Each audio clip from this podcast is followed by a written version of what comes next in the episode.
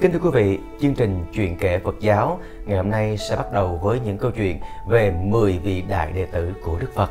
Đầu tiên sẽ là câu chuyện về tôn giả Xá Lợi Phất, vị thượng thủ có trí tuệ siêu việt nhất. Thành Vương Xá là kinh đô của Vương quốc Ma Kiệt Đà ở miền Nam Ấn Độ. Cách thành này chừng vài dặm có một thôn trang tên là Kalatinoaka, rừng trúc xinh tươi, non nước xanh biếc, cảnh trí thật là u nhã. Đó là quê hương của tôn giả Xá Lợi Phất, vị đệ tử có trí tuệ lớn nhất của Đức Phật. Xá Lợi Phất được sinh ra trong một gia đình thuộc dòng Bà La Môn. Thân phụ của tôn giả đã từng là một luận sư nổi tiếng của đạo Bà La Môn. Thân mẫu tôn giả trong thời gian mang thai thì tâm trí trở nên linh mẫn khác thường, đến nỗi ông em ruột của bà là Câu Hy La, vốn dĩ cũng là một tay nghị luận cự phách đương thời mà cũng phải chịu thua bà. Bởi vậy, ông rất lấy làm hổ thẹn, phải bỏ nhà mà đi. Ông biết rằng chị mình đã chịu ảnh hưởng của cái bào thai và đứa bé đang nằm trong bụng mẹ kia, sau này nhất định sẽ là một bậc có trí tuệ hơn người. Nếu mình không cố công học hỏi thêm, thì thế nào cũng phải thua kém đứa cháu ấy. Rồi người ta cười cho thì sao? Cho nên, sau khi rời khỏi nhà, ông đã đi khắp nơi tìm các bậc minh sư để cầu học. Ông chuyên cần cho đến nỗi móng tay mọc dài mà không có thì giờ để cắt khiến cho ai ai cũng gọi ông là trường trảo phạm chí về sau nhân thấy xá lợi phất quy y làm đệ tử phật ông cũng xuất gia theo phật làm sa môn Khi lên 8 tuổi, Xá Lợi Phất đã lầu thông kinh sử. Lúc bấy giờ ở nước Ma Kiệt Đà có hai anh em, Cát Lợi và A Già La đều là hàng trưởng giả. Một hôm họ thiết tiệc lớn để khoản đại quốc vương, thái tử, các vị đại thần cùng các vị luận sư. Trong phòng bài tiệc, tất cả chỗ ngồi của khách đều được quy định rõ ràng, tùy theo thân danh và địa vị từng người. Thế mà cậu bé 8 tuổi xá lợi phất kia không biết sợ sệt ai cả, đã dám ngang nhiên leo lên chỗ ngồi cao quý dành cho các vị luận sư để ngồi. Lúc đầu, các vị đại thần và luận sư thấy thế thì cứ cho xá lợi phất. Vì là con nít nên không biết gì, cho nên không thèm nói năng gì tới. Lại còn cho đám đệ tử trẻ tuổi của họ đến chơi với cậu. Nhưng một lúc sau, nghe cách nói năng của xá lợi phất, ngôn từ rõ ràng, khúc chiết, nghĩa lý tin tường, rành mạch, thì các quan đại thần, các vị đại luận sư đều lấy làm kinh ngạc, khen ngợi và bái phục. Riêng quốc vương thì vô cùng hoan hỷ, liền truyền lệnh lấy ngay một thôn trang thưởng cho xá lợi phất.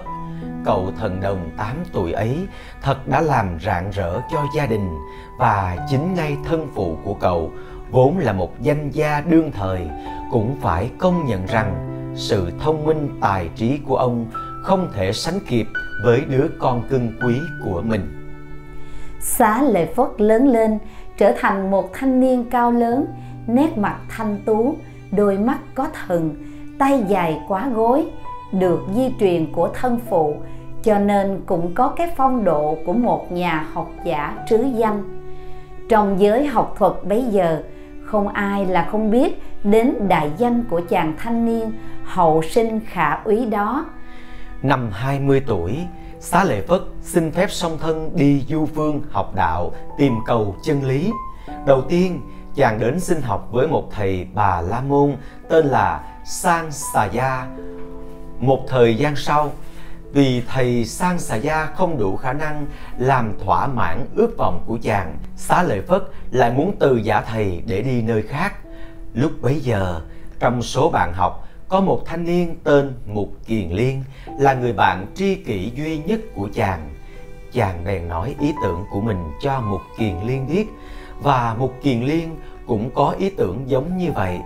Hai người liền quyết định rời học viện của San Xà Gia và tự mình chiêu tập đồ chúng để lập nên một học viện mới.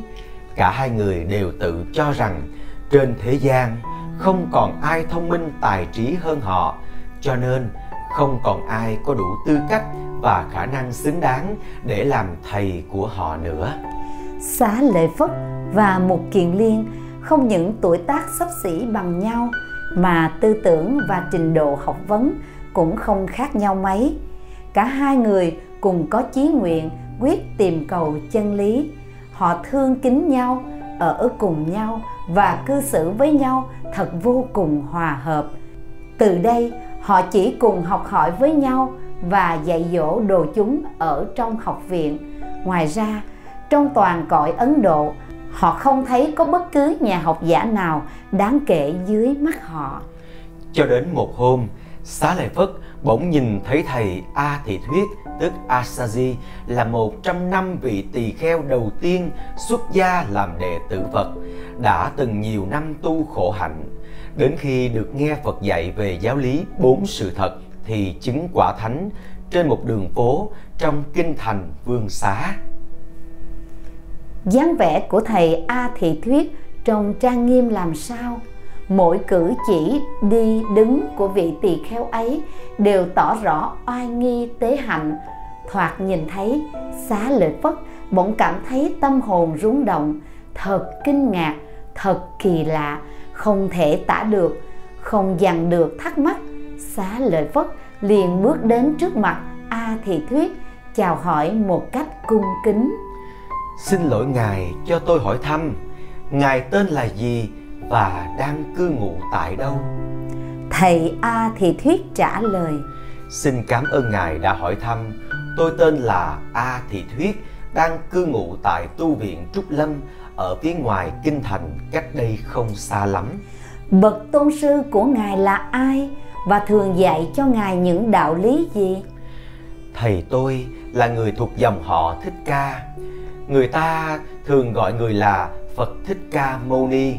Ngài thường dạy cho chúng tôi về chân lý của vũ trụ và nhân sinh mà kẻ trí óc cạn cợt như tôi thì không thể nào hoàn toàn lãnh hội hết được giáo lý thầy tôi thường giảng dạy mà tôi ghi nhớ nhiều nhất là như vậy.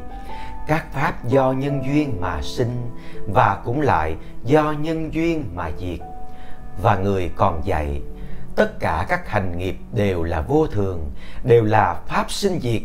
Và một khi chấm dứt được sự sinh diệt, thì có được sự an lạc trong cảnh giới niết bàn tịch tịnh thật tôi không biết diễn tả thế nào để nói lên được lòng cảm kích của chúng tôi đối với những lời giáo huấn của thầy chúng tôi. Xá lệ phất cảm thấy như trời long đất lở.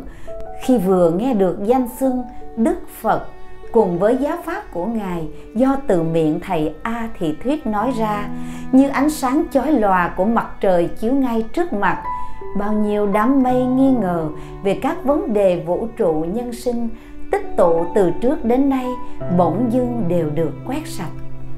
Hai người đi với nhau thêm một quãng đường để đàm đạo.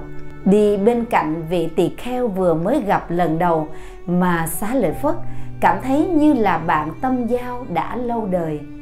Sau đó, xá lợi phất xin cáo từ và hứa với a thị thuyết thế nào cũng sớm đến tu viện để xin yết kiến đức phật. Xá lợi phất trở về học viện một kiền liên xem thấy thần sắc xá lợi phất sao mà khác thường. Nét vui mừng, hớn hở, lộ ra trên mặt hôm nay, thật chưa từng thấy bao giờ. Bèn hỏi dò. Xá lợi phất có việc gì hứng thú lắm mà hôm nay trông bạn vui vẻ quá vậy? Một kiền liên, tôi mừng quá. Trong đời, đây là lần đầu tiên thấy cao hứng như vậy. Này, tôi nói cho bạn biết nhé tôi đã tìm thấy bậc tôn sư của chúng mình rồi. Mục Kiền Liên trố mắt. Này đừng nói như vậy. Trên đời này lại còn ai có thể làm thầy của chúng ta nữa chứ? Có chứ, có. Đó là Đức Phật. Tôi xin nhắc lại Đó là Đức Phật.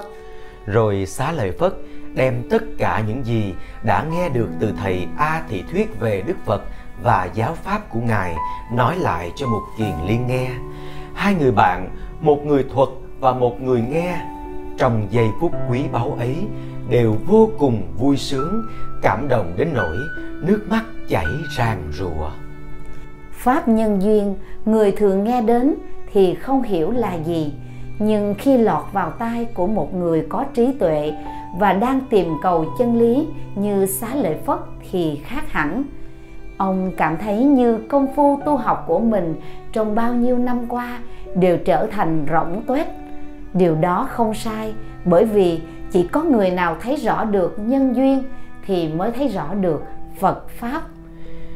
Liền ngày hôm sau xá lợi phất đã cùng một kiền liên dẫn theo 200 đồ chúng của họ cùng đến tu viện trúc lâm xin xuất gia theo phật. Sau khi xá lợi phất xuất gia theo phật thì uy tín của tăng đoàn mạnh mẽ thêm lên. Tôn giả rất được phật tin cẩn. Tôn giả đã là người đầu tiên được ngài giao cho sứ mạng lên miền bắc để giáo hóa. Nhân tiện, quản đốc công trình xây cất tu viện kỳ viên.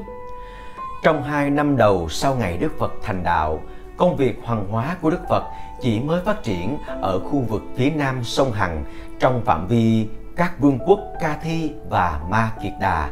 Lúc bấy giờ, ở kinh thành xá vệ của vương quốc Kiều Tác La thuộc miền Bắc Ấn Độ, có một vị trưởng giả tên là Tu Đạt. Chúng ta vẫn thường quen với tên của ông là trưởng giả cấp cô độc. Nhân duyên cơ ngộ, một hôm nhân xuống vương xá thăm người thân mà được diện kiến Đức Phật. Vì lòng ngưỡng mộ, ông đã xin quy y tam bảo và thỉnh nguyện Phật cho phép ông được xây cất một ngôi tu viện ở kinh thành xá vệ, quê hương ông để cúng dường Phật và tăng đoàn làm cơ sở tu học và hoàng pháp ở phương Bắc. Sau khi dùng vàng rồng rải đất mua được khu vườn cây của Thái tử Kỳ Đà tại thành xá vệ, trưởng giả Tu Đạt liền trở lại vương xá xin Phật cho một vị tỳ kheo lên đó để trông coi công việc xây cất tu viện. Phật Pháp đối với dân chúng xá vệ thật là mới mẻ, nơi đó lại có đông đảo ngoại đạo hoạt động, cho nên người được cử lên đó không những phải đủ sức quán xuyến công việc xây cất tu viện mà còn phải có đủ khả năng hàng phục ngoại đạo. Vì thấy rõ điều đó, Đức Phật đã giao nhiệm vụ ấy cho xá lợi Phất và tôn giả đã đi cùng với tu đạt lên đường đi về phương Bắc. Đúng như Đức Phật đã lượng trước, công việc xây cất được khởi công không lâu thì ma nạn liền đến. Vì lòng đố kỵ, vì lo sợ Phật giáo bành trướng, rất đông giáo sĩ ngoại đạo đã cùng đến yêu cầu trưởng giả Tu Đạt hủy bỏ ý định xây tu viện để cúng dường Phật.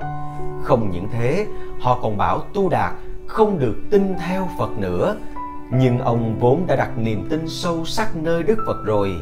Thì dù cho ngoại đạo muốn nói năng thế nào đi nữa, ông cũng không đổi ý.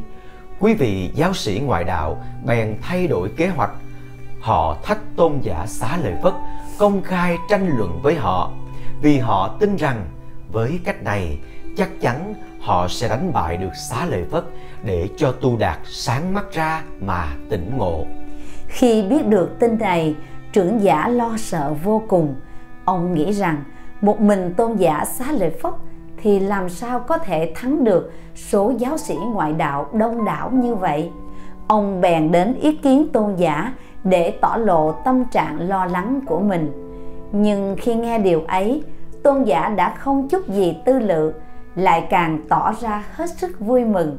Vì đối với tôn giả đây mới chính là một cơ hội thật tốt để hoàng dương chánh pháp. Ngày giờ và địa điểm mở cuộc tranh luận đã được ước định. Bên phía ngoại đạo cử ra vài mươi vị luận sư để đối chọi với chỉ một mình tôn giả xá lợi phất nên biết rằng trong cuộc tranh luận này về số lượng tuy đại diện đức phật chỉ có một mình tôn giả xá lợi phất nhưng trên thực lực thì một xá lợi phất ấy cũng đủ để đánh bại hàng ngàn, hàng vạn các vị luận sư ngoại đạo. Tôn giả là một vị đệ tử ít có ai sánh kịp trong số các vị đệ tử của Phật. Lại nữa, chúng ta hẳn còn nhớ, tôn giả vốn xuất thân từ một gia đình bà La Môn, mà tổ phụ và thân phụ đều là những bậc học giả, luận sư lỗi lạc trong giới bà La Môn. Ngay từ nhỏ, tôn giả đã hưởng thụ được trọn vẹn cái di sản tinh thần đó của ông cha đã từng tinh thông mọi điển tịch ngoại đạo lớn lên lại gặp cơ duyên xuất gia theo phật và đã chứng quả thánh thì còn chọn ai hơn được tôn giả để đối phó với ngoại đạo trong trường hợp này cho nên không cần nói chúng ta cũng biết được rằng tôn giả xá lợi phất đã thắng quý vị luận sư ngoại đạo trong cuộc thử thách này có điều đáng nói, sau cuộc tranh luận công khai ấy, quý vị giáo sĩ ngoại đạo đã thấy rõ được chân lý, phá bỏ kiến chấp, đồng lòng xin tôn giả xá lợi Phất giới thiệu họ được gặp Phật và quy y theo Phật tu học. Cũng nhân cơ hội này mà rất đông đảo quần chúng được biết đến Phật Pháp và đều xin quy y Tam Bảo. Riêng trưởng giả Tu Đạt thì vui mừng hớn hở, càng khâm phục tôn giả xá lợi phất. Ông lại càng cảm kích oai đức của phật.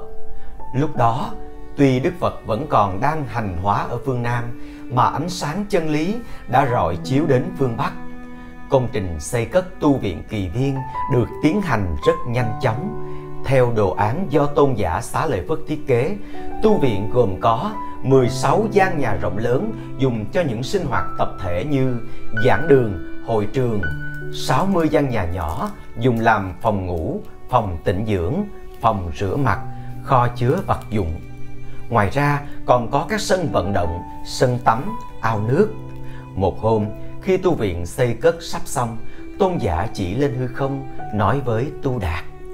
Trưởng giả tu đạt, hãy nhìn kìa, trên không trung hiện ra những gì, ông thấy không? Tu đạt lấy làm lạ đáp, thưa tôn giả, con có thấy gì đâu? À phải rồi Nếu dùng nhục nhãn thì không thể thấy được những cảnh này đâu. Bây giờ ông hãy nương vào thiên nhãn của tôi Mà nhìn lại một lần nữa nhé.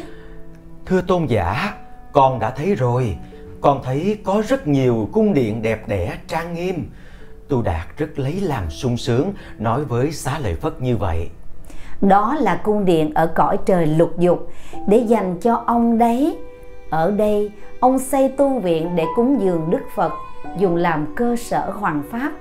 Dù tu viện chưa hoàn tất, nhưng cung điện dành cho ông ở cõi trời lục dục thì đã hoàn thành rồi. Thưa tôn giả, cung điện của cõi trời lục dục nhiều như thế, thì về sau con nên ở cung trời nào thì tốt hơn? Ở cung trời đau lợi thì mạng sống rất dài, lại có ý thức và siêng năng trong việc tu hành Phật đạo, cho nên rất ít khi bị đọa lạc. Vậy thì trong đời tương lai, con nguyện được sinh về cung trời đao lợi. Trong lúc Tu Đạt nói lời ấy, thì bao nhiêu cung điện khác dần dần biến mất, chỉ còn lại cung trời đao lợi là sáng rỡ huy hoàng. Tu Đạt thấy thế thì vô cùng vui mừng, đó là việc có một không hai trong đời ông từ trước đến giờ.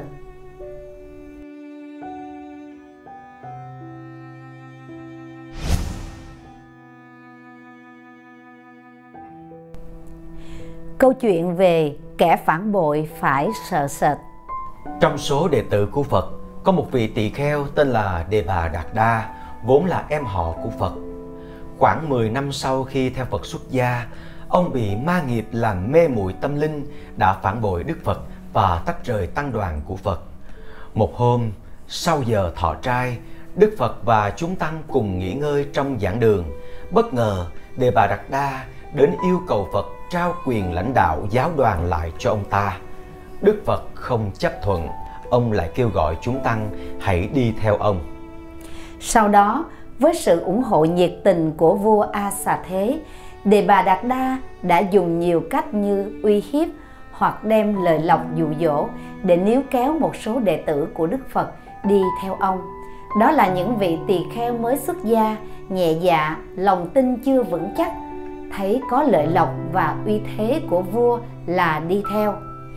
Một hôm, nhân lúc các tỳ kheo đệ tử của Phật bỏ theo Đề Bà Đạt Đa và các đệ tử riêng của Đề Bà Đạt Đa nhóm họp tại một nơi nọ, Xá Lợi Phất bỗng xuất hiện với một phong cách đầy uy lực và trang nghiêm tôn giả nói với họ thưa quý huynh đệ tôi có mặt ở đây hôm nay cốt xin hỏi quý huynh đệ một câu.